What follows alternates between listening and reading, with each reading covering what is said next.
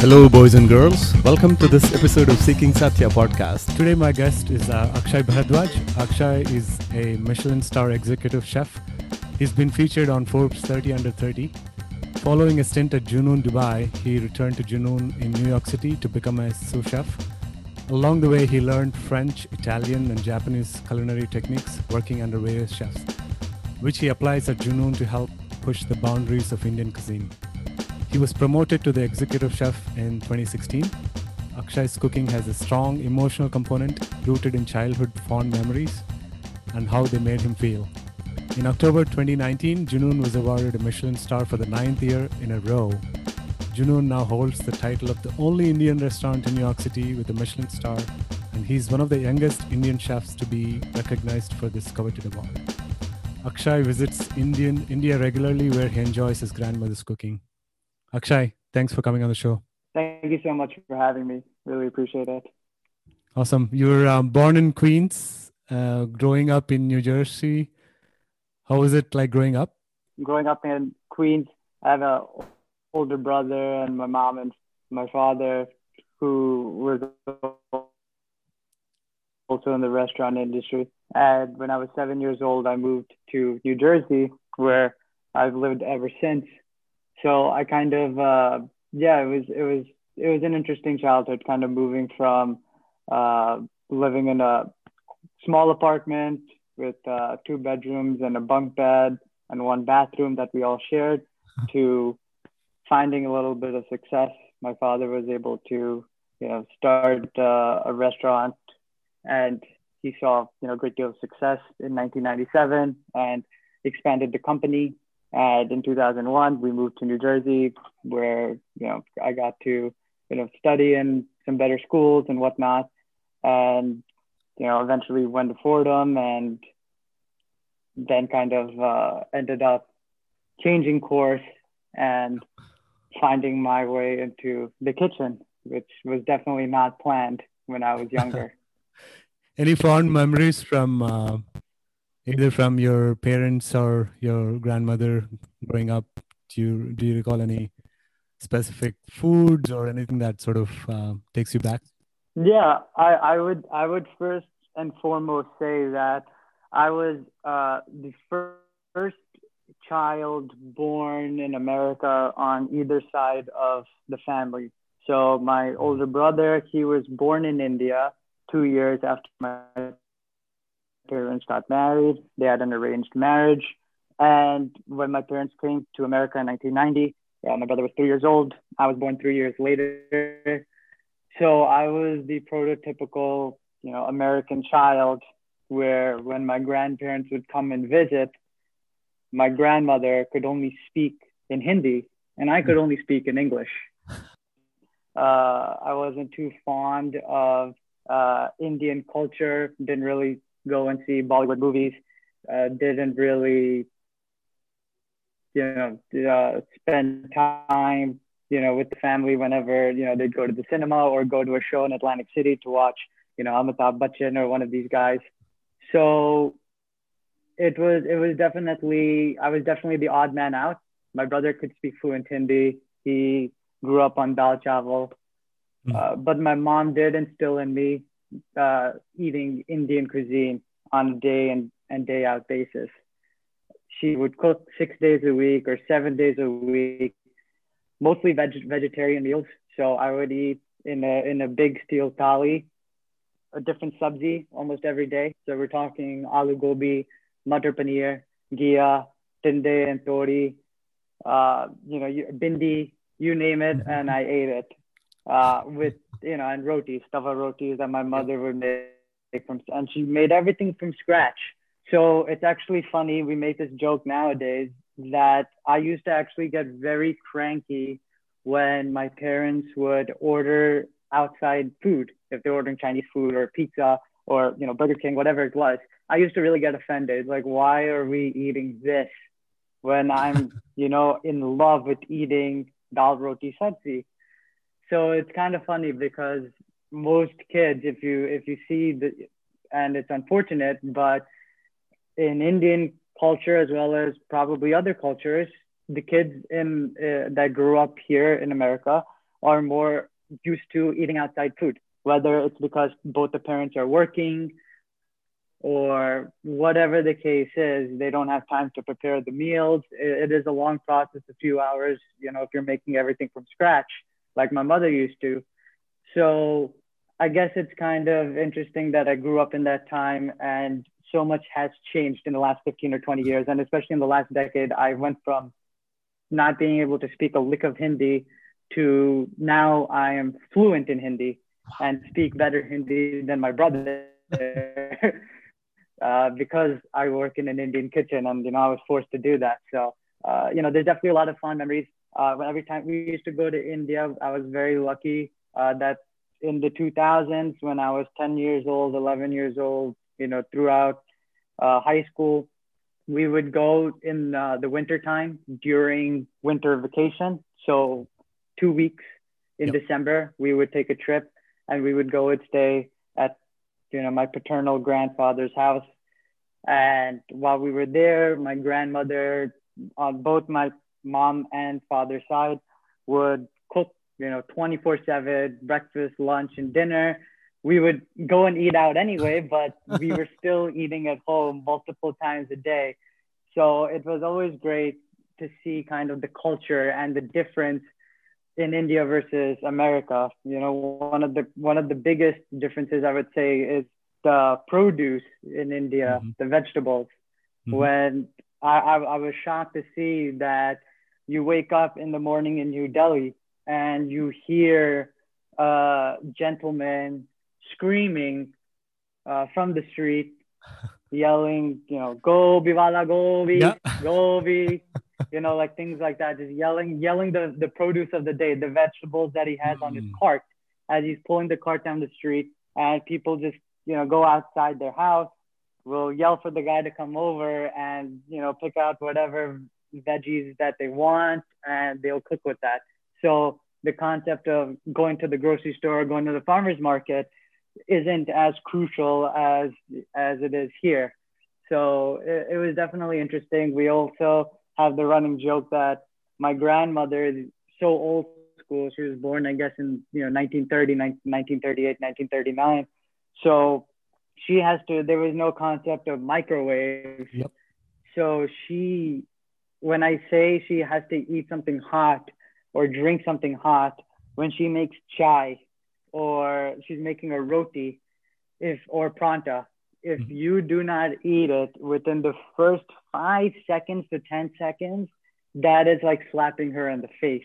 Oh my. you know, just because that's how she's used to it. She she is not, you know, my mother always uh, you know, laughs about it because she still to this day has to forcefully drink her cup of chai within like, you know, the snap of a finger in two seconds, or else, you know, the grand my grandmother will start, you know, making faces and and kind of, you know, bitching at my mom, pardon my French, but it, so it's uh, it, there's there's definitely a lot of that. It's been it was definitely very interesting growing up and seeing kind of the differences between the American lifestyle and the Indian lifestyle. Whenever I went back home, that's just that's a phenomenal story. I mean, like the couple of things that you mentioned, like the the fresh produce, for example, the guy yelling out, you know, the produce of the day. I mean, eh, I think the freshness is a key part of, I guess, at least Indian cooking and culture, and that's just um, you, you can't even imagine that, right? In some parts of the world where there's no fresh produce, you just go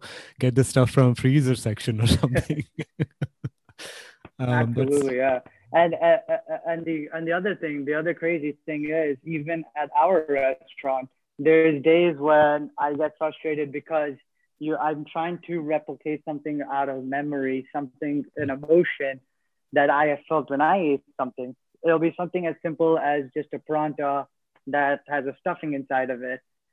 And all the components call for is yogurt on the side and butter smeared on top.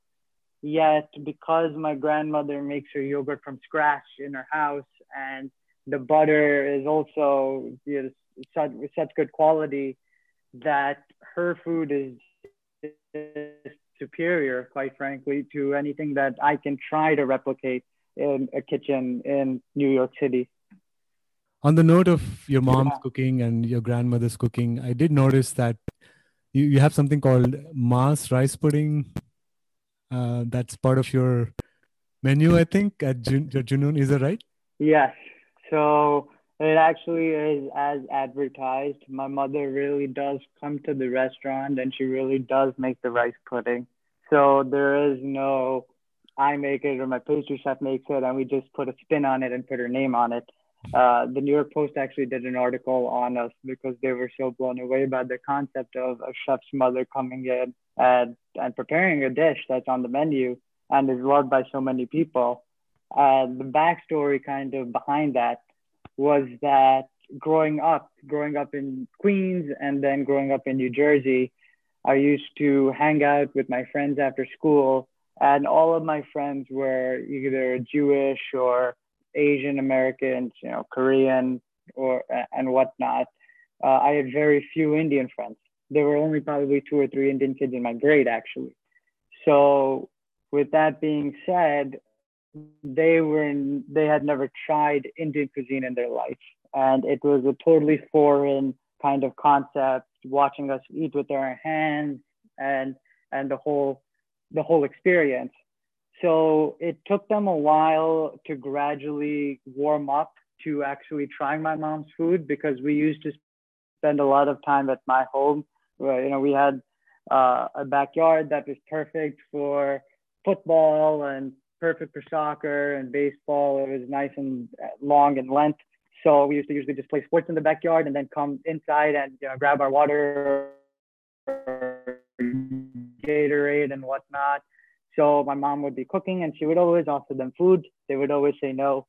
And then finally, after a few years, you know, they warmed up to it. They ate a roti. They fell in love with that. Then they ate chole, uh, puri chole. They fell in love with that. Chicken curry, fell in love with that. So it just gradually became a thing where my mom always just knew that, hey, Akshay's friends are coming over. I better make some extra rotis. I better make extra chana, you know, extra whatever. so rice pudding was definitely a thing that she would make whenever we used to have pujas at her house, Yep. which would be on a Sunday, which would be like Ashtami or or one of those, you know, a hol- uh, one of those yeah. festivals. Yep. So every time we would do that, my mother would invite, yeah, she'd invite her friends, uh, our family friends, and they had kids and whatnot. And I would invite my friends, and we would play in the backyard. And then around three o'clock, four o'clock in the afternoon, we would come inside on a Sunday and do puja. They would participate. My friends, the you know, all, all my friends would participate, and they would eat the full meal, whatever it was. And rice pudding was definitely one of their favorites. There was no doubt about it. Everybody fell in love with it. Everyone used to go crazy about it. Essentially, the same thing happened when I started working at Junoon. My mother started picking me up from school, uh, school, not school, picking me up from work from Junoon. and once in a while, when there was a puja or something, she would bring rice pudding, give it to the staff. She would tell me to do it, and I would. And the staff would always go crazy about it. And even though we had rice pudding on the menu already from a pastry chef, Oh. the whole staff would gravitate towards this rice pudding. They would be sneaking it in quart containers and to go boxes. You would just see stashes of rice pudding all throughout the hmm. kitchen. It actually became a rule that I would hand it out in a bowl to each person because I couldn't just leave it out there for people because some guy would take- end up yeah, taking like the whole a thing. huge, uh, you know, two, three, yeah, a huge bucket of it. Basically, yeah, that's exactly what happened. So it was, it was just something that everyone loved. And finally, in 2016 or so, we kind of came up with the idea when I took over as head chef and my pastry chef that I hired joined the staff. Uh, you know, we discussed the menu moving forward, and one of those ideas was, hey, what about your mother's pudding? What if we, you know, what if we realistically put that on the menu, and it'll make our lives easier. It's great in flavor, and you know, maybe she'll like like it. And she loved the idea. She liked she loved hanging out in the kitchen. Loved to you know kind of watch me work and, and whatnot. So it just worked perfectly, and yeah, it's been on the menu ever since. Wow. You also mentioned something about your early childhood, your dad starting Cafe Spice. Uh, do you recall anything specific, any particular memories stick with you uh, during those days you know going from that like two bedroom apartment with you know you mentioned about the shared bathroom and very you know um, down to earth beginnings and then uh, starting this um, cafe spice restaurants i would think. And how, how did i mean did you as a child learn some things from that that that influenced you yeah i would i would definitely say two words that I I learned at a very young age, and those two words would be work ethic. I would mm-hmm. I would say my father, when I was four years old, five years old, he put in so much work. I'm talking from morning when we go, went to school, he was getting up and getting ready for work, which was 7 a.m. And most nights he would not be back before midnight. No chance. At I never I thought it was that oh well dad's probably hanging out at the bar having a drink and just hanging out. You know how difficult can his job be? Every time I go to the restaurant you know he joins us for dinner. So he's probably just every night eating dinner sitting and whatnot. And it only you know did I realize 13 4, 15 years after the fact when I actually started having to work and I had to book hotel rooms to sleep next door to the restaurant because I had to wake up so early and I was sleeping so late that I realized that damn, you know, there's there's some serious work that he had to put in to see his vision actually come to fruition. Because this industry, I'm sure you see the stats and you know the stats. Uh, they might say six percent are profitable or whatever. I think realistically, 99% of restaurants are doomed from the start. You're essentially opening a restaurant to shut it down, and that's it's unfortunate, but it's it's the truth. And I think we've definitely seen this past year with the pandemic exactly how how fragile of a system this industry is. So for my father to be able to have this vision, uh, him and his partner were able to, you know, build it. And since day one of the restaurant, they were packed every night and you know they expanded. So i definitely saw just how much work he had to put in. And i remember just the smell of like him being very sweaty. Mm. like i will never forget like it smelled like just you know he was cooking in the kitchen also. He was he was a trained chef. So he would sometimes you know be he was training this this other staff and showing them how some of the curries or the gravies or the marinations were to be made. And you could smell it on him really. You would i, I could smell like raw meat like you know this this mm. odor. And i you know it sounds like i'm talking trash about him you know that he doesn't have hygiene. But it was just that he was working so hard he right. would come home and crash and sleep. And i remember on my sixth birthday i think it was that it was november thanksgiving weekend is always where my birthday is so I was getting ready for school I was in the second grade or first grade, and my mom, you know, I, I came into my parents' room. My mom like tapped my dad on the shoulder, like, "Hey, you know, it's Akshay's birthday." Like he knew, but he was passed out, sleeping. Yep. So without really like turning around and wishing me or anything, he like went under his futon because they had, they had a futon up like a bed bed. So it was like on the floor, basically like a mattress with the wood and you know the wooden planks. So he just reached kind of like under under him and pulled out a razor scooter and handed it to me. Oh. So he handed me his birth my birthday present to me and he just went right back to sleep. And I was very happy. I got my razor scooter. I was thrilled. It had orange wheels. I still remember. But I just remember that he was so exhausted that there was no real emotion there. There was just kind of like handing it to me and go back to sleep because he had to go back and work another 14 hours, 16 hours. So that's something I'll never forget. You certainly probably missed uh, some of the time uh, as he was working hard uh, for such long hours, but at the same time, it gave you some sense of what it takes to uh, achieve that kind of excellence, and that's that's yeah amazing. Uh, I also think that uh, as a child, you learned piano for like 12, 13 years. Is that right? I was going to say um, basically the one thing I really, really despised playing the piano. growing up. I used to hate taking lessons.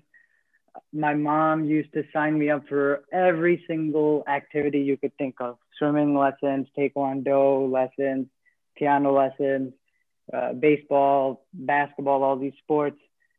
Uh, I'm talking like middle school, third grade, fourth grade, whatever. Piano I started in kindergarten. And I used to always fight her on all of these things. But now, as a 27 year old, I can firmly say that I'm so, so thankful that she was forcing me to do these activities because half of them I actually ended up loving. Like I like play, I'm I'm proud that I can play the piano now. I can play Mozart, Beethoven. It, it's great. It's a great skill to have. And sports I fell in love with eventually. So mm-hmm. I ended up really liking a lot of those things, but I would have never on my own wanted to try try any of those things. So if I can give a tip to any young parent, I would say just force your yeah to do everything. They might hate you, but they'll find something that they love because of it, probably. So when you say now you definitely look back and appreciate it, do you see some of that um, applying to what you do today? Yeah, I think that's a, that's a great question. I I think with the piano, there's so much repetition that you need mm. to continuously practice, and you need to have a great fundamental base. My piano teacher, he was from China, but he played for the German orchestra, and he was super gifted. And unlike other kids that were my age, he used to force me to do sight reading, which was read the notes and play instead of memorizing. And I always used to get upset at him. We had we kind of became very close friends later on when I was in high school, just because I spent so much time with him. Mm.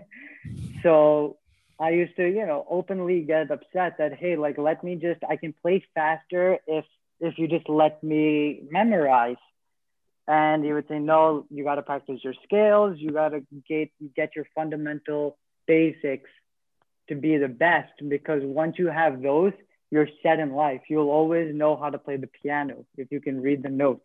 You can always, you can memorize one sheet of music and then you'll never know what to do when something new comes in front of you. And I think that's a lot like cooking, where you need that repetition and you need to understand the fundamental basics of whatever it is that you're doing. Because nowadays, when I look at a recipe, I'm not really looking at how many ounces or how many grams of a specific ingredient. I just kind of scan the ingredients, scan the method maybe, and then I can make my own estimate on what I need to do for that dish to come out well. And the first time you make a dish, it'll come out okay. The second time you make it, it'll come out a little better, a little bit better the next time, a little bit better the next time, and it, you just keep getting better. And it's the same thing with music and the piano and just about anything. If if you say sports or whatever it is, the more that you practice, the more time that you spent doing something, you're going to eventually get to a point where you're great at it. And even once you're great at it, you can still do better. So I would definitely say that those were probably the similarities. And as a chef now, I definitely respect the musicians themselves. If you look at Beethoven, I always tell my staff the story about Beethoven and the fact that this guy was deaf. And I'll and I and I'll play like his uh, symphonies when um, you know when we're in the kitchen sometimes and i'm t- telling a cook about him it's like listen to this. This is this is masterful. It's phenomenal. The guy did it without even being able to really hear what he was doing but he was just so masterful at it. And i think music is a creative expression. It's something that you know it's new every time if you're making something you know if you're if you're giving a performance if you give a concert in new york your concert will be slightly different than the concert you give in boston. And the con you know it's it's it's different every time you're physically playing something.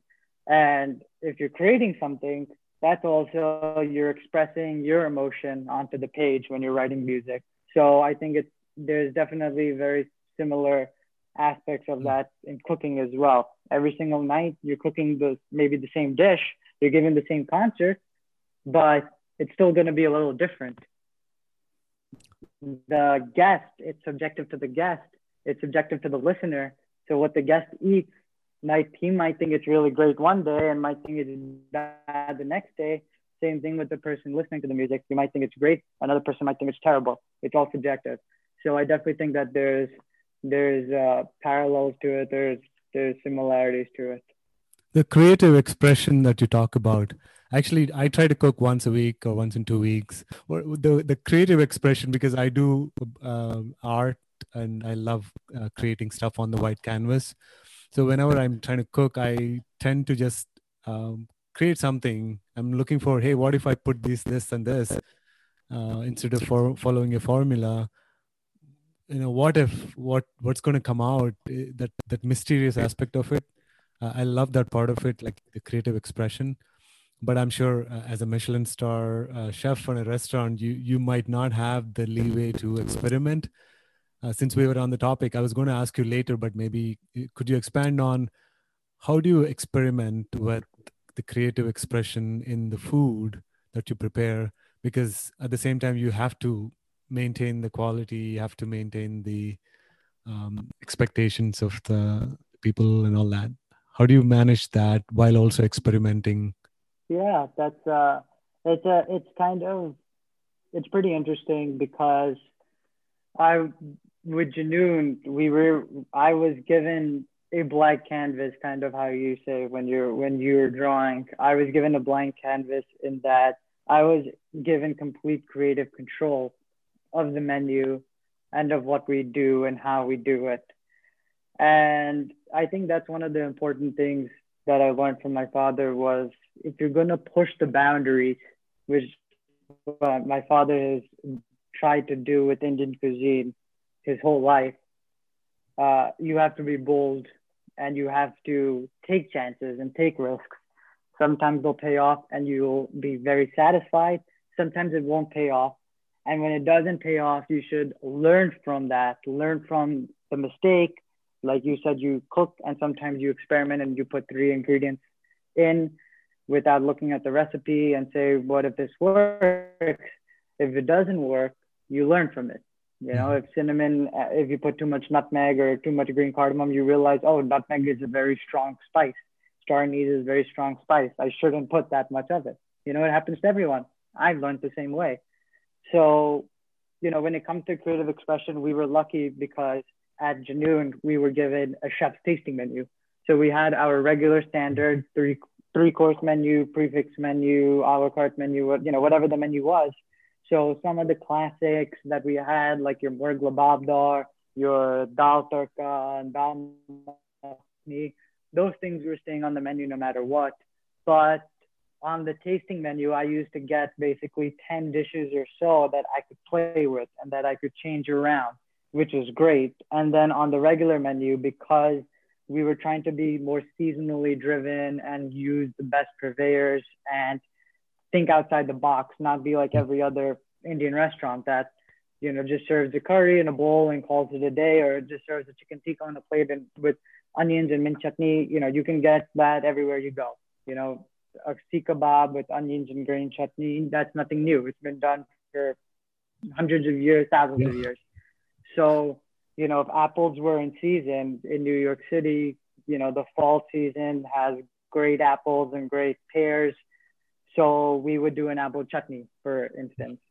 Or during the spring and summer when berries are in full season, we would do something with berries, a berry chutney that might go with, uh, you know, a seekh kebab, you know, that you wouldn't normally think those two things will work or that you've even maybe tried that. But those are the sort of things that we used to always try. And I was lucky that I got those opportunities. So I always kind of played around with different techniques, meaning, you know, using a Japanese technique on an Indian dish, for example, mm. like uh, our tuna, we did a tuna pani puri, which is golgappas, but instead of the traditional aloo mm-hmm. stuffing, mm-hmm. we did tuna with chaat masala, raw tuna stuffed in it. And instead of your regular uh, mint, cilantro, tamarind, water that mm-hmm. you green chili, you know, water that you put and you eat. We made a cilantro based dashi, which is from kombu, which is you know, uh, a Japanese ingredient that they that they use and is very important for for their cuisine if you're making Uh, you know omakase or anything like that. So you know we kind of played around with it a couple of times and we saw that wow this is giving us a totally different experience. It's nostalgic in a way because the whole process of punching a cracker and yep. filling the cracker with water, the pan, the puff, the pani puri puff, and eating it, that whole experience is there. And then once you bite into it, it bursts with the water and everything in your mouth. But this time you're getting a different sense of umami and you're getting that chaat masala with the tuna and it's just a totally different experience. You know, we would add some chopped onions, chopped tomatoes in there. So you're just getting something that you wouldn't be able to get in any other restaurant most likely in the country or in the world. So those are the sort of things that you know we got to really play with and that the and how we got to create. But on the flip side, we definitely saw that we had a lot of experiments that didn't go well. And every time for every good dish, you get a dish that maybe doesn't work out as well. I have a whole notebook filled with those dishes uh, but you, know, you learn from them, and sometimes those failures help you open the door for a greater success. Yeah, I mean, talking, yeah, definitely. Uh, experimentation is a key ingredient to actually creating something new, right? If you're just following, like you said, the same old formula from 100 years ago, there's no experimentation. it's just a safe approach. You'll never make anything new. Um, uh, just to touch on, since you brought it up, uh, the idea of um, taking something from a different cuisine or a different practice, like a Japanese art. Uh, do you have anything to share around? Like, I, I, believe, I mean, Indian cuisine itself is so wide, vast, like ranging things that people make across India. But there's also so much that could be incorporated, like you just did with the um, with the Golgappas. Um, did you number one like did you actually learn uh, like some specific techniques in the japanese culinary art that you try to adopt um, in in Junoon and um, is that is that a common practice or is it something that not not widely adopted by you know indian restaurants across the world so i yes for japanese cuisine i was able to get a culinary scholarship actually in 2019 uh, through this nonprofit organization called the Gohan Society. So each year they take applications and they'll pick about five to six chefs. And you travel to Japan Uh, and you travel through different cities. They basically set it up, the board of directors. There's some phenomenal chefs and restaurateurs that are on the board. They will travel with you, three, four of them, with the five chefs. And you go from city to city, four or five different cities uh, and experience the culture. And then you actually do work for a few days in a restaurant in Kanazawa. So each chef is in a different restaurant and you're learning, you know, in whichever kitchen that you're in. So I was able to spend four days there. So, you know, got to really see the different kinds of fishes that they use and some of the techniques that they use for that. Uh, the dashi was one of those uh, uh, recipes that I had known about, that I had read about, that I knew theoretically, but I really had never thought much about it in practical use. Like, how would I actually use it in my kitchen? So it really did become a thing where I, I'm the kind of learner that when I see something, that's the best way that I can learn it. I know that some people are more uh, auditory learners or, you know, do different methods, you know, reading and whatnot. So for me, it's whenever I travel to a different city or anything like that, that's when I usually soak in the culture and I really can figure out what I can do in an Indian sense through the lens of an Indian chef. So I would say that we were, yes, we were given the opportunity that, hey, if you if you have a different technique and you want to try to implement it into into our menu, you're free to do that. But we have to also make sure that we stay true to the cuisine mm-hmm. and that we're not bastardizing the cuisine. And, you know, that's always a fine line. You know, you want to make sure that you're still maintaining the integrity, but you're also doing something refreshing and new. So yeah, I mean, with that, you know, like with the, like uh, let's say for khichdi, uh, I I thought of a dish where, uh, and it was you know through through kind of traveling and whatnot that I I was I think in Indonesia and while I was in Indonesia I was cooking there for a few days and one of the places we tried they took a very traditional rice dish I, I'm not really remembering the name right now but on top of the rice dish they shaved truffles on it and when I asked the chef that I was with hey like you know is this is this how they usually present it? Is this how they usually serve it at homes? He was like, no, this is, you know, this is more of a, this is a little upscale and whatnot, but the flavors, it really matches. And the way he made the rice was very traditional. And it was mind blowing. I was, I was really, really impressed with it. And in my mind, immediately I thought of, well, why can't I do khichdi like that? And the funny thing was when I returned from Indonesia, uh, we did an event in Eataly, mm-hmm which is those those the big uh, stores. I am not sure if you heard of Eataly. So they have like multiple restaurants inside of it. So I was doing an event with one of the restaurants there, and one of the dishes they gave me was just a bowl of plain risotto with just a lot of a mountain of shaved truffles. And I was like, well, this if this is just in my face, now I have to experiment. Trying to get back to the kitchen. I've seen risotto and truffles. Obviously, I've eaten that, uh, you know, multiple times in my life. But the fact that it happened within a few weeks of of seeing this Indonesian dish uh, also have truffles on it, I'm going to try my own version. So we get went back to the kitchen. We made khichdi the traditional way, the way that my parents used to make it for me growing up as a child, and we got you know a ball of burgundy tru- white burgundy truffles and uh, shaved it, and it was just mind blowing. And ever since, that's been on our tasting menu. Wow, uh, it's mouth watering. um, I mean, it just sounds yeah, it sounds so good, and I, I love the the attitude of experimenting and taking from different cultures, and it's just phenomenal. Yeah, no, just to add because I do. I, you mentioned also like you know, is it okay you know for for chefs to do some something like that? You know, for Indian chefs, uh, you know, I definitely think that if you look in the last at the turn of the century probably and more so the last 10 years you would definitely see i think more chefs have been experimenting. I think they feel more freedom to do it. I think that this new age of social media has kind of opened the floodgates where you can now, you know, turn on Instagram and you can see what, you know, a chef across the world is doing. Mm. And, you know, you can get more uh, motivation or more uh, influence, you know, from seeing all these different things. The inspiration can come from a myriad of ways.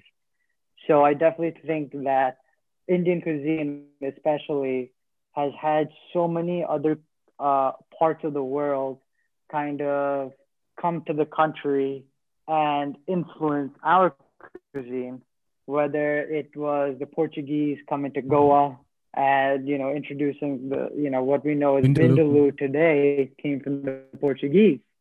And when you look at, you know, the yeah, and you look at, you know, North Indian and and how much the British played a role in in, in North Indian cooking.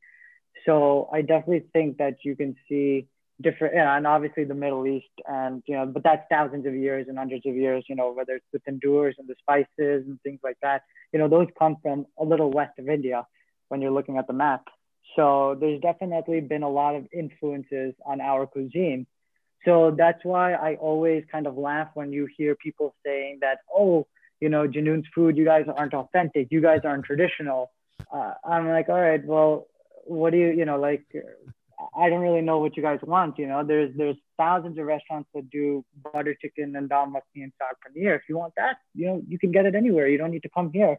But I want to kind of take influences from around the world and re-put it back into our cuisine in a through a different lens and through a more modern technique and and you know using those uh, those more newer you know, the newer technologies of the world and whatnot to kind of enhance the experience that you get. Because I do think that when you're dining at our restaurant, I want it to be an experience for the guest, not just it's a meal I pay and I leave.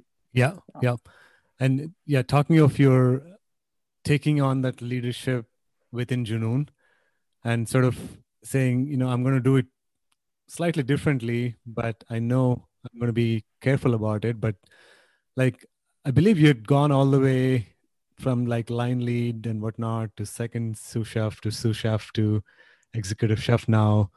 But then as you became the executive chef, I believe uh, three three years ago maybe, Junoon already had a reputation and it was already a well established, uh, high profile Michelin star restaurant, right? And d- did that uh, create any pressure on you? I mean, you took it on very early, I believe, and like, was there pressure on you to actually deliver and keep up?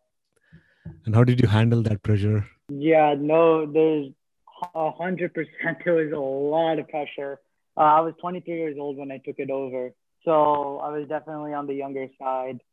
And being that young, obviously, I had a chip on my shoulder that I got to prove myself. That I don't want to be that guy that takes it over and in this first year, you know, screws screws the legacy up.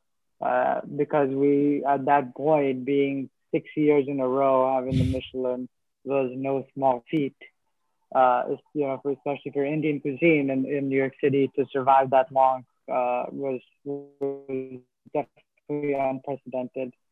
So with yeah, it was there was there was a lot of pressure, and the way to kind of cope with it, looking back on it, I probably didn't do the best job of coping with the pressure, to be honest. Uh, looking looking back on it, and and now what I would definitely say is that I'm more organized now. I'm I'm more so focused on my tasks at hand, but then always thinking big picture. So I'm I'm a big proponent of writing the thoughts down, organizing your thoughts on a piece of paper, more so than even on my laptop, because I do feel that having that pen in your hand and really kind of controlling what you're writing on mm. the page, if you have to draw a diagram, whatever it is, it's better that you have that kind of personal connection versus yep. putting it on a laptop. So I, you know, I started doing that definitely way more, setting my goals in line of today's my daily goals. Then I have the weekly goals, monthly, you know, mid, you know, three months away, whatever, and then yearly goals. And I'm not afraid anymore of having that daily list not being completed in one day and being able to prioritize okay this is what is the most important start that. I gotta actually get that done today. But these three other things yeah that can go on tomorrow's list. It's okay. It's okay to be vulnerable but to try and take on everything and to be so because mm. when once you become the head chef you're not even necessarily cooking as much as you are a problem solver. There's just so many problems that come to a restaurant on a day-to-day basis. Mm-hmm. it's a 24-7 job. Even if your restaurant is closed twice a week on those two days you're in charge of that restaurant and and you're the best there's going to be things that you have to get done. There's going to be issues whether it's a vendor not being able to deliver your produce and your meats another vendor can't deliver the fish or it's the refrigerator broke and we need to call someone because things are starting to spoil or one of the other machines had broken, my sous vide machine broke, or one of the tandoor plates broke and the tandoor is not working. That's happened several times. We're on a Friday night service, the tandoor plate mm-hmm. broke, and we had to do 300 guests on one tandoor, making both breads and kebabs. So there's definitely been intense, intense problems that you have to kind of on the fly adapt. So adaptability is definitely another thing that's very big. And I would say finding a hobby or two outside of your work is also very important. You might not have hours and hours to spend on that hobby, but if if it's something that gives you rest and relaxation of your mind and or your body, it's a good thing, you know. So for me, it's uh, sports that I love. So catching the end of a Yankees game, is important to me or catching a Knicks game, things like that, or going out to another restaurant and dining, you know, finding one day a week to do something like that where I can go eat, meet a friend or spend some time with my family, whatever it is. Those things were very important to me. And those are things that will definitely help cope with the pressures that you find because pressure will be there today, it's going to be there tomorrow and the pressure is there 365 days a year you know it's just that's just that's the nature of the beast. So you're never going to be able to stop the pressure. It's always going to be there but you can find ways to divert it into something positive in your life. So that's something that i definitely try to do. I know other people do meditation or they do yoga in the morning. You know there's definitely other things, maybe read a book. Uh, you know, there, there's there's a myriad of things that you could do, but I definitely think finding an hour or so either every day or having one day off or two days off in a week where you can really rest is very important. And then the other thing would just be making sure you're organized if you're having a conversation, whenever I used to go to a meeting or have a conversation with someone, I would always bring my notepad with me, take notes on it, just so that I remember. Because you might remember what you said to somebody 10 minutes from now, you'll remember. One hour from now, you'll remember. But six months from now, when you have to remember what he said, there's no chance. And for me, I can barely remember what I had for breakfast. So it's definitely twice as important. You mentioned uh, taking notes and writing, uh, or the act of actually putting pen to paper is is something that is sort of a rarity nowadays, right? With everything on Insta and um, but that that sort of gives me a perspective of how you think about things. I think you you want that hands-on, that the personal touch in what you do and uh, writing on a paper is something that you prefer rather than of course you could do it on a phone you could do it on the laptop. Um, that personal touch i think is a pretty crucial ingredient of being a good chef i would think. Um, and you also talked about um, yeah like i think just being um, a problem solver, which I never really thought of a chef as a problem solver, but that's really unique perspective. Uh, I can only imagine, right? I mean, there's so many things that could go wrong, and um, like, how do you handle this uncertainty? Another another example, no, but to handle the uncertainty. Uh, but before I talk about that, the another example would be that during restaurant week, which is the busiest one of the busiest times of the year, where you're doing about 250 to 300 guests a night easily. We had uh, in our basement, we had two floors in the restaurant. So the downstairs, all the pipes basically from the upstairs, including the bathrooms and whatnot, all went to the downstairs and we had our sump pump down there. So all the toilets, all the water, everything that's in any drain would go over there. So our hmm. restaurant was so big that we had two sump yep. pumps, and both were needed in order for the water level to always stay down from the because you had the dish machine running. So we would have a glass wash, one for glasses, another dish machine for plates and silverware, and then we had another dish machine in the bar that did their cocktail glasses. So that's constantly running. So that's a lot of water right there. Then you have mm. all the employees washing their hands, all night. There's water running there. And then, of course, you have the bathroom. People are using it all night. That's 300 guests using the bathroom over the course of, you know, six hours. So the sump pump broke at around 8 o'clock p.m. on a Friday, Saturday night, where the, ba- the dancers started flooding. It started coming over the drains. So now I have a full house. They can't use the bathroom because if they use the bathroom, the, the toilet water starts to rise because it's not going down anymore. So right at that time, we had to figure out, okay, how do we manage to a above all give the guests a satisfactory experience? It's a lot of first time diners that come for restaurant week. So they've never eaten at Junoon. So how do we make sure that they're having a good time? Plus, they're having a safe time, that things are being, you know, everything is safe. And then how do I manage to allow my staff to actually work? Because we are running out of plates. We're running, we shut off the dish machine for a little while while they were trying to fix it. But they said, you can't fix it. You're going to have to call a company. They'll come overnight and they're going to have to drain everything and all just a, just a total a six hour to eight hour process overnight. We can't do anything about it right now at 8 p.m. on a Saturday night. So, you know, I, I had to gather my dishwashers and whatnot and ask them, listen, we can't run the machine. You're gonna have to we'll take like a bucket of water and we'll, you know, we'll wash a plate like that, the old fashioned way. And in the meantime, maybe once an hour we can run the machine once the levels start going down. And uh, you know, we turned off the excess, mm-hmm. you know, the water for scrubbing and soap and whatnot because we we used to clean like almost every hour in the kitchen, scrub everything down, mop and whatnot. so we said, okay, hold off on the mopping, hold off on all these other things. We'll wait until after the guests leave, and then we're gonna do everything. So it's crazy just, stuff. you know, in the frantic, you know, 8 p.m. You got you got a flooded and, basement. And, what are you gonna do? No, it's it's it's just a follow up on that. Like, how, how do you prepare for something like this? Like, uh, I mean, as a as the team lead or this, you know, leading everybody, how do you prepare for something like this? Right? You can't, right? I mean, there's, uh, and then if you're not really necessarily prepared, but how do you handle the situation? Like, are you like the commander in chief?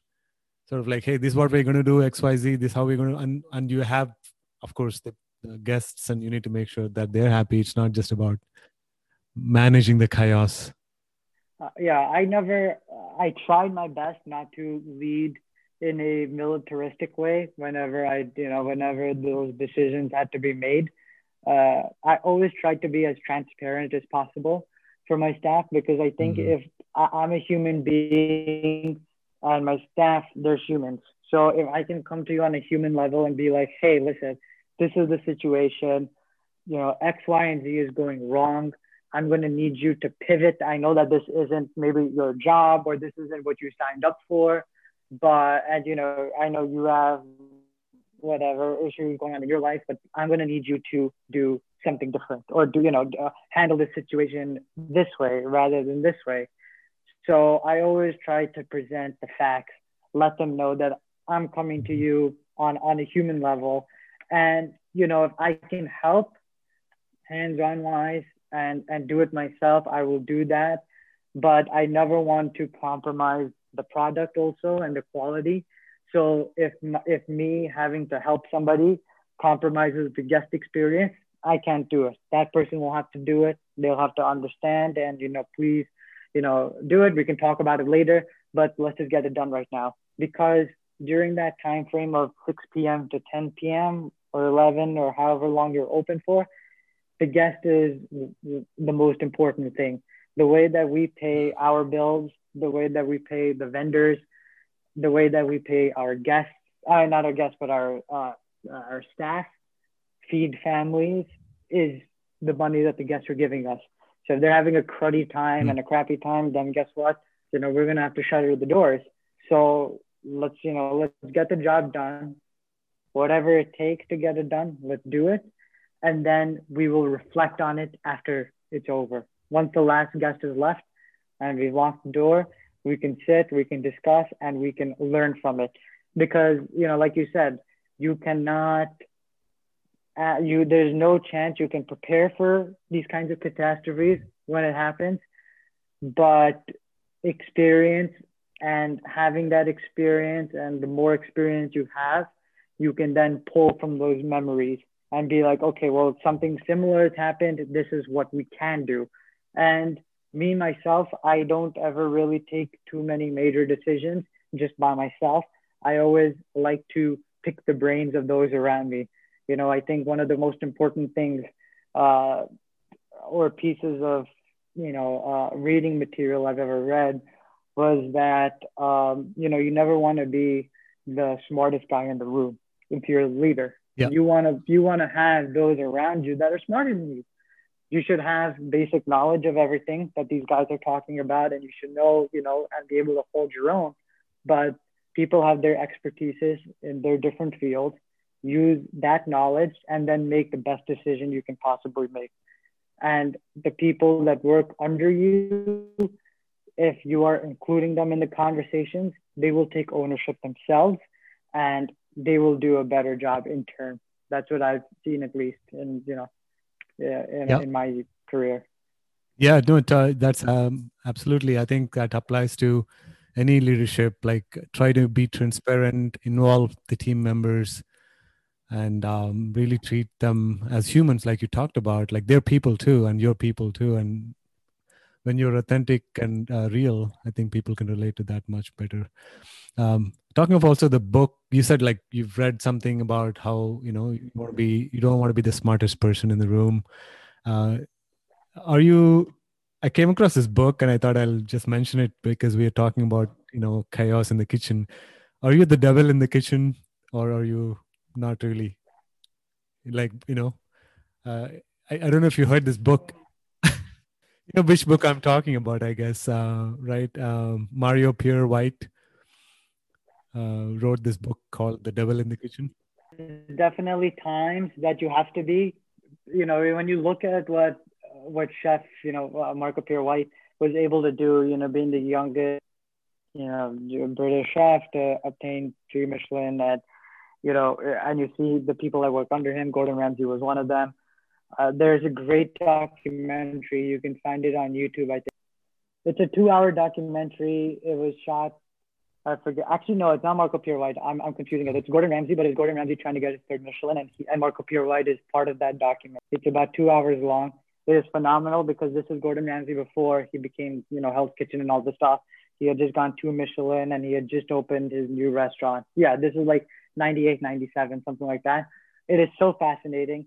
But even with Marco Pierre White, it's the same thing where these guys, to get to that level of perfection, you have to be so demanding of the people around you because the standard is just so high. You you can't allow even one plate, one component, one garnish to be out of place when you are aiming for that kind of perfection. When you are going for a three Michelin, you know, we had one Michelin and the pressure was so, you know, was was so crazy. I can only, you know, I think I'd literally have a heart attack trying to get three. I'm not even kidding. Like I think my heart would like burst through through my, you know, through my chest you know, there's definitely times where I, I, I get upset at my staff. And yes, I, I definitely do yell because I get frustrated when I see others that A, I hired, I hire certain people that I see potential in first and foremost. So I never hire someone if I don't think that they are capable of something that they can do. So just in that, I get upset when they fall below that line below that standard. And you know, there's these two mentalities when you talk about the kitchen, and I guess it can it can relate to just about anything. There's the cook mentality and there's the chef's mentality. The cook mentality is you're gonna come in, you're gonna just do your whatever your assignment is, your job. That's it. The recipe is that. I'm gonna just do the recipe. That's it. You know, even at home, I'm not gonna experiment. I'm just gonna do what I know what I'm comfortable with, and I'm gonna skate by, just doing bare minimum. I'll get my paycheck, I'll leave, and and there's great cooks like that, and you need those in your kitchen for sure because you don't want you know too many principals, too many teachers, not enough students, right? Something like that. So the same thing. Uh, so the chef's mentality is essentially that the chef will go beyond what his job requirement is or her job requirement is they will do whatever it takes. After you get your job done, you go and help the next person, you help the next person, and you know, you come in early, you leave late. Those are that's the chef mentality because you're the captain of the ship and and mm-hmm. this is the mentality I, I did not have when I first started in the in the restaurant. I had the cook mentality. And it wasn't until I was 21 years old or 22 years old. Like, yeah, I was 20, 21 when I really started seeing it for like, okay, I gotta step up. I gotta stop this doing the bare minimum. If I want to make this a career, I've got to go that extra mile because no one's gonna want to teach someone if they don't deserve. It, right? Like if I'm working, busting my butt, and someone next to me is not doing yep. their job or they're doing the bare minimum, a it's bad for morale, and b I'm not going to want to you know work with that person. I'm not going to want to teach that person, and you know so it, it just causes it just becomes a cancer in the in, in the workplace. You know when when when that kind of thing happens. So you know with Marco Pierre White and and being the devil in the kitchen, yeah, I do push people because I do expect something great out of them if I've hired yep. them. And we have guests that are spending their hard-earned money. It's one of the most expensive Indian restaurants in the country. And there's a lot of special occasions usually that these guests come for, whether it's a birthday, graduation, anniversary, whatever the case is. So if I am not providing them the best possible experience, then we have failed to a certain degree. And if my cooks or staff or whoever don't care about that, the fact that we're not doing a good job or they themselves aren't holding themselves to a higher standard, that bothers me. And if they make the same mistake over and over again, that's when I really lose it because I'm okay with you making a mistake once, maybe even twice, but learn from that mistake and don't make it again. And when someone keeps repeating it, that always gets me because that means that they don't care enough to learn from it. Yeah, I just love the way you uh, talked about the chef versus the cook mentality and the mindset. And both are important, but at the same time, um, uh, I think it's also important to have that bigger picture. I'm not just here to do a job, but also to really achieve the end outcome, which is to make the guests happy. And uh, I think that ownership and accountability, it's amazing the way you put it, chef mentality versus. Uh, I think uh, one of the uh, guys I respect a lot in the venture capital industry is Paul Graham. Uh, he talks about the maker schedule versus a manager schedule. I think there is somebody who's just making things versus somebody who is actually looking at the big picture and making sure, uh, you know, the vision is. Um, actually, you, I, w- I looked at something. Maybe correct me if I'm wrong, but I saw something around like when you talk about, you know, mentors like Marco Pierre White and Gordon Ramsay and others. Uh, I looked at something that you had posted maybe on your Instagram where you talk about, uh, thank you, Sanjeev Kapoor, for being so tough on me.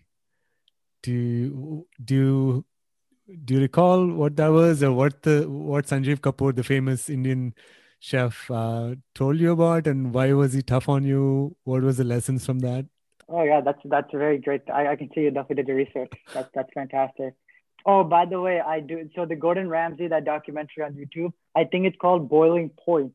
Uh, I'm remembering now. So I definitely would recommend Boiling Point. Yeah, anyone that's a awesome. fan of his. put it in the show notes. Of, thanks. Yeah, if you're a fan of restaurants and you want to see what a what a real chef is, you know, has to do, it inspires me to this day. They'll probably once every three months or four months, I actually will sit and watch it. You know, just to get my juices flowing again.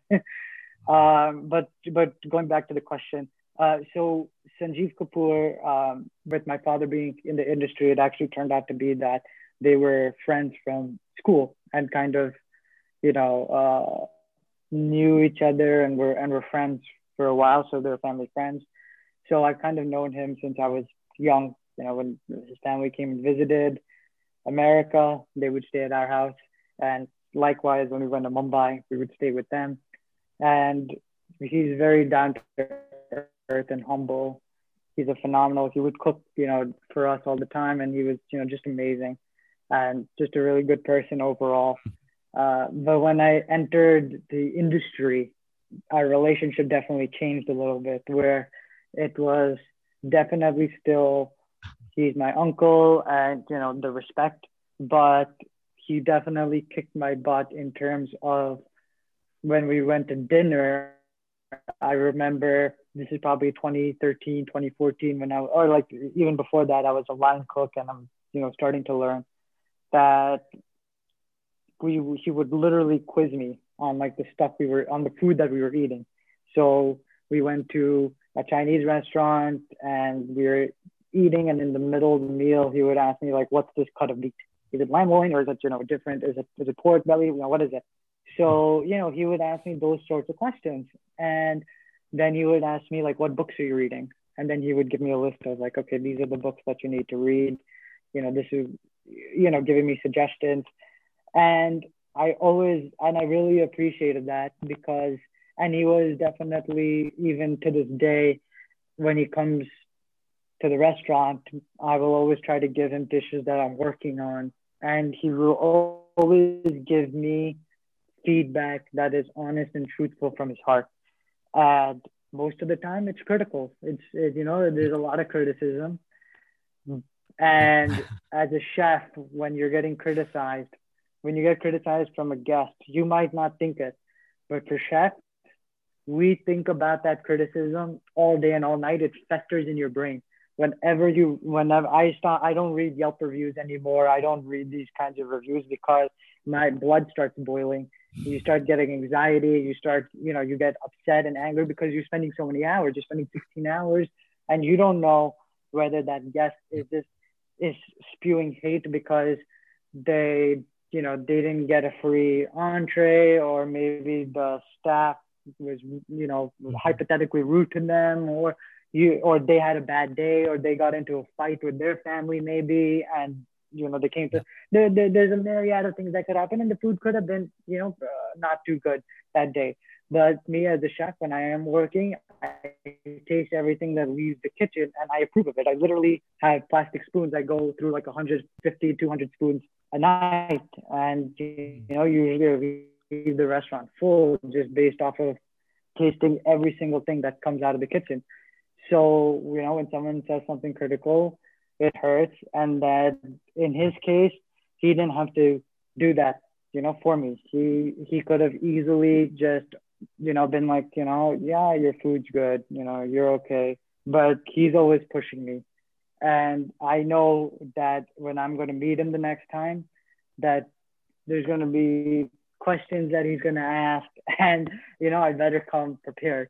And you know, I always keep that in the back of my mind that this is he's fantastic chef, and you can see why he's such a fantastic chef and such a celebrated chef because he knows literally just about everything. You know, he knows every book that's being written right now, and he's read them to what every chef is doing in the world, and he's eaten across the globe, and he himself cooks all the time.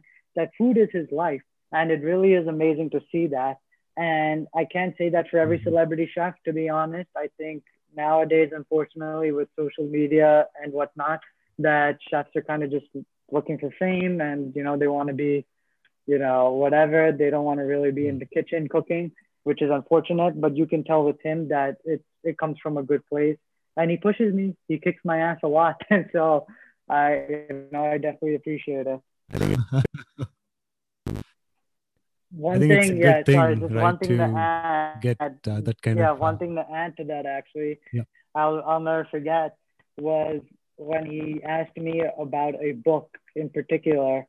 I I mentioned that yeah, I have it, uh, you know, at home. I ordered it and I, I it's it's at home, and I'll never forget him saying, yeah, you know, you should instead of it being at home, you should open it and actually read it rather than just owning it and I'll never forget that. You know that that he said that, and that you know it was it was definitely eye opening for me. Yeah, I think you we all need the truth tellers in our life too. Uh, can you share a little bit about your uh, next set of ventures? What's happening? Junoon Social is that a new initiative? Yes, so we have a lot of things in the works actually right now, which I'm very very excited for. So actually, we're relocated Junoon itself. So the restaurant itself, we we are moving and in the process of moving, and we are very lucky that we found a beautiful restaurant literally right down the street from us. So, and it's it's a smaller location, which kind of fits what we're going to be doing in this next decade. You know, Junoon just turned 10 years old in mm-hmm. 2020 of December. So that decade is kind of, you know, is over and behind us. And now it's kind of time to pivot and, and look to the future. And one of those projects, just after we open this Junoon, will be Junoon Social, which is a fine, fast, casual concept. Fine, fast, casual, meaning that you'll get that Junoon experience, those recipes, those curries, the flavors, you're still going to get that, but you can get it within 90 seconds to two minutes of your order when you are physically ordering. Wow. So, yeah, it's a QSR essentially, a quick serve restaurant. Wow. And we will be doing, you know, I, I you know, unfortunately, I haven't really seen yet um, an Indian concept that that's been able to go national in terms of high fast casual. Yeah. So our goal is definitely hitting the Northeast first, and then from there expanding. Uh, so you know the infrastructure is very important. The first kind of what the feedback is, and we're going to learn from that, and we're going to try to expand based on if our clients are in fact happy with our product. But I do think they will be. You know, we we have a great team, and, and besides the food part, we're gonna have a great uh, drinks menu as well, bottles, cocktails and mocktails, some desserts on the fly. Uh, you know, spice jar, spice blends and spice jars that you can buy there. So actually, it's pretty interesting because at this new Junoon that we are opening, which is going to be opening soon, we're doing a little marketplace in the front of the restaurant. Mm-hmm. So where the bar is, when you enter, there will be bottled cocktails and mocktails, low alcohol, no alcohol drinks. There will be spice blends that you can buy in jars. There will be pastries and cakes and chocolates that you can buy like boxes of chocolates and whatnot. There will be little grab and go sandwiches that you can get, croissants and whatnot. Uh, and you know, a couple more things, but I can't really give all the details yet. You'll have to stay tuned for that. But for the most part, we're going to be we're going to be testing out a lot of these a lot of our Junoon social items here at Junoon first. Use the marketplace, you know, different teas, different coffees, all these, you know, kind of make it like a little cafe in a way, and start there, and then implement what we learn from here into Junoon Social, which will definitely be a, a larger menu format and a bigger experience in terms of a lot of curries and biryanis and, and you know kati rolls and and muff, you know grab and go pav bhaji and, and and different things and some of those things you'll be able to find at the marketplace. Some of those things you'll actually be able to find on our tasting menu because they actually have started on a chef tasting menu and they've ended up going into the fast casual because they were such interesting concepts. So all these things are kind of in the works right now. And within the next month or so, Junoon will be opening. And then, which is April of 2021 to May 2021. That's that's our launch date. And then after that, we're going to move towards Junoon Social. And hopefully by end of 2021, 2022, we'll be having more news on that. I love the concept. Can't wait. you talked briefly about a couple of times, like, you know, a documentary or a book. Uh, uh, you've recommended The Boiling Point as one of them. Are there any particular books that you've learned from or gifted to friends and family that you recommend? Yeah, recently I reread Setting the Table by Danny Meyer. So I'm not sure if you're familiar with Danny Meyer. Yeah, Union Square Hospitality Group, so Shake Shack and uh, the original 11 Madison Park and Gramercy Tavern, Union Square Cafe. You know, he's he's a legend. Um, so I would definitely say his book, Setting the Table, is up there as my favorite all-time book for sure there's just so many not only hospitality related mm-hmm. stories and quotes and lessons in there it's it's so good for any business person any entrepreneur that wants to start a business and confident or maybe wants to hear not just the x's and o's or the you know the the this is more so on the personality and human side of it that he's explaining how he was able you know to work with all these different personalities and when's the right time to expand the business. And and just there's just so many great lines um, there's one that i really love uh, where he he keeps on saying Whelmers in quotations. So Whelmers are like overwhelm and underwhelm, or Oh, for your yeah. staff that they are comfortable, and it sends a message to the rest of the staff and the guests that average is acceptable, and that is the most dangerous person that you can hire in your restaurant. Not an under, not an underachiever or an overachiever, but just that average person that just does enough to get by. And I thought that was so profound. Huh. And he has multiple, so many things that he says in the book that I just can't, you know, uh, I, it would take another hour for me to go over. That's perfect. Yeah, Whelmers. I've never heard that term, Whelmers.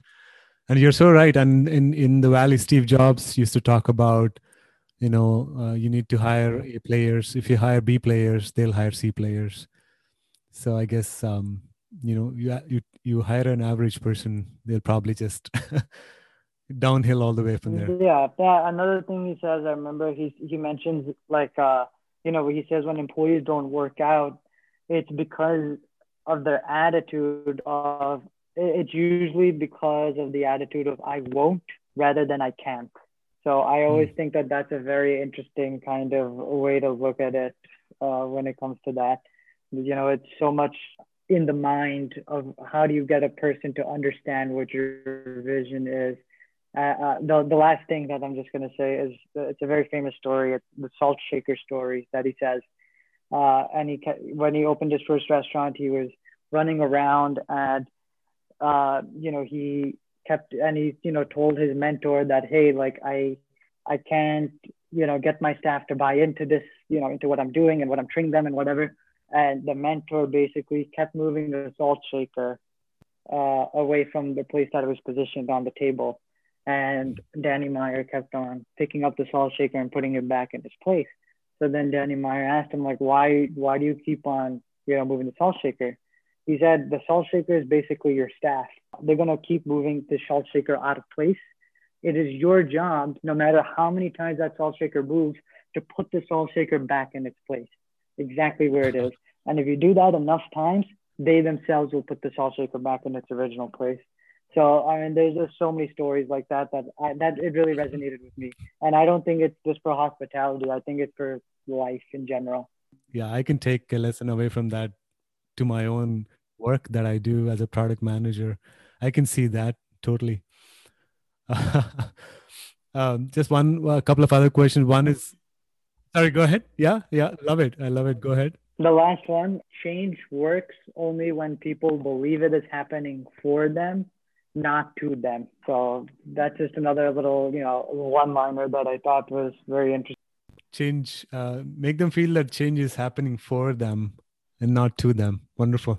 So, on that note of the short lines or quotes that really stick with you, if you could write a message or something uh, on a full moon that the whole world can see, what would you want to convey to the world? So I would I would probably keep it short and simple. I would say respect others the way you want to be respected. Nice way to uh, bring this to close. I was going to ask you one last question, but I think you kind of answered it with this particular thing that you just said. Uh, thank you Mhm. so much, you know, for for having me. It it really was a pleasure to talk with you. Yeah, you'll have to come visit when we open. Perfect. Nice way to close it. Thanks so much, Akshay. I really wish you all the best with uh, all the new projects that you're cooking up.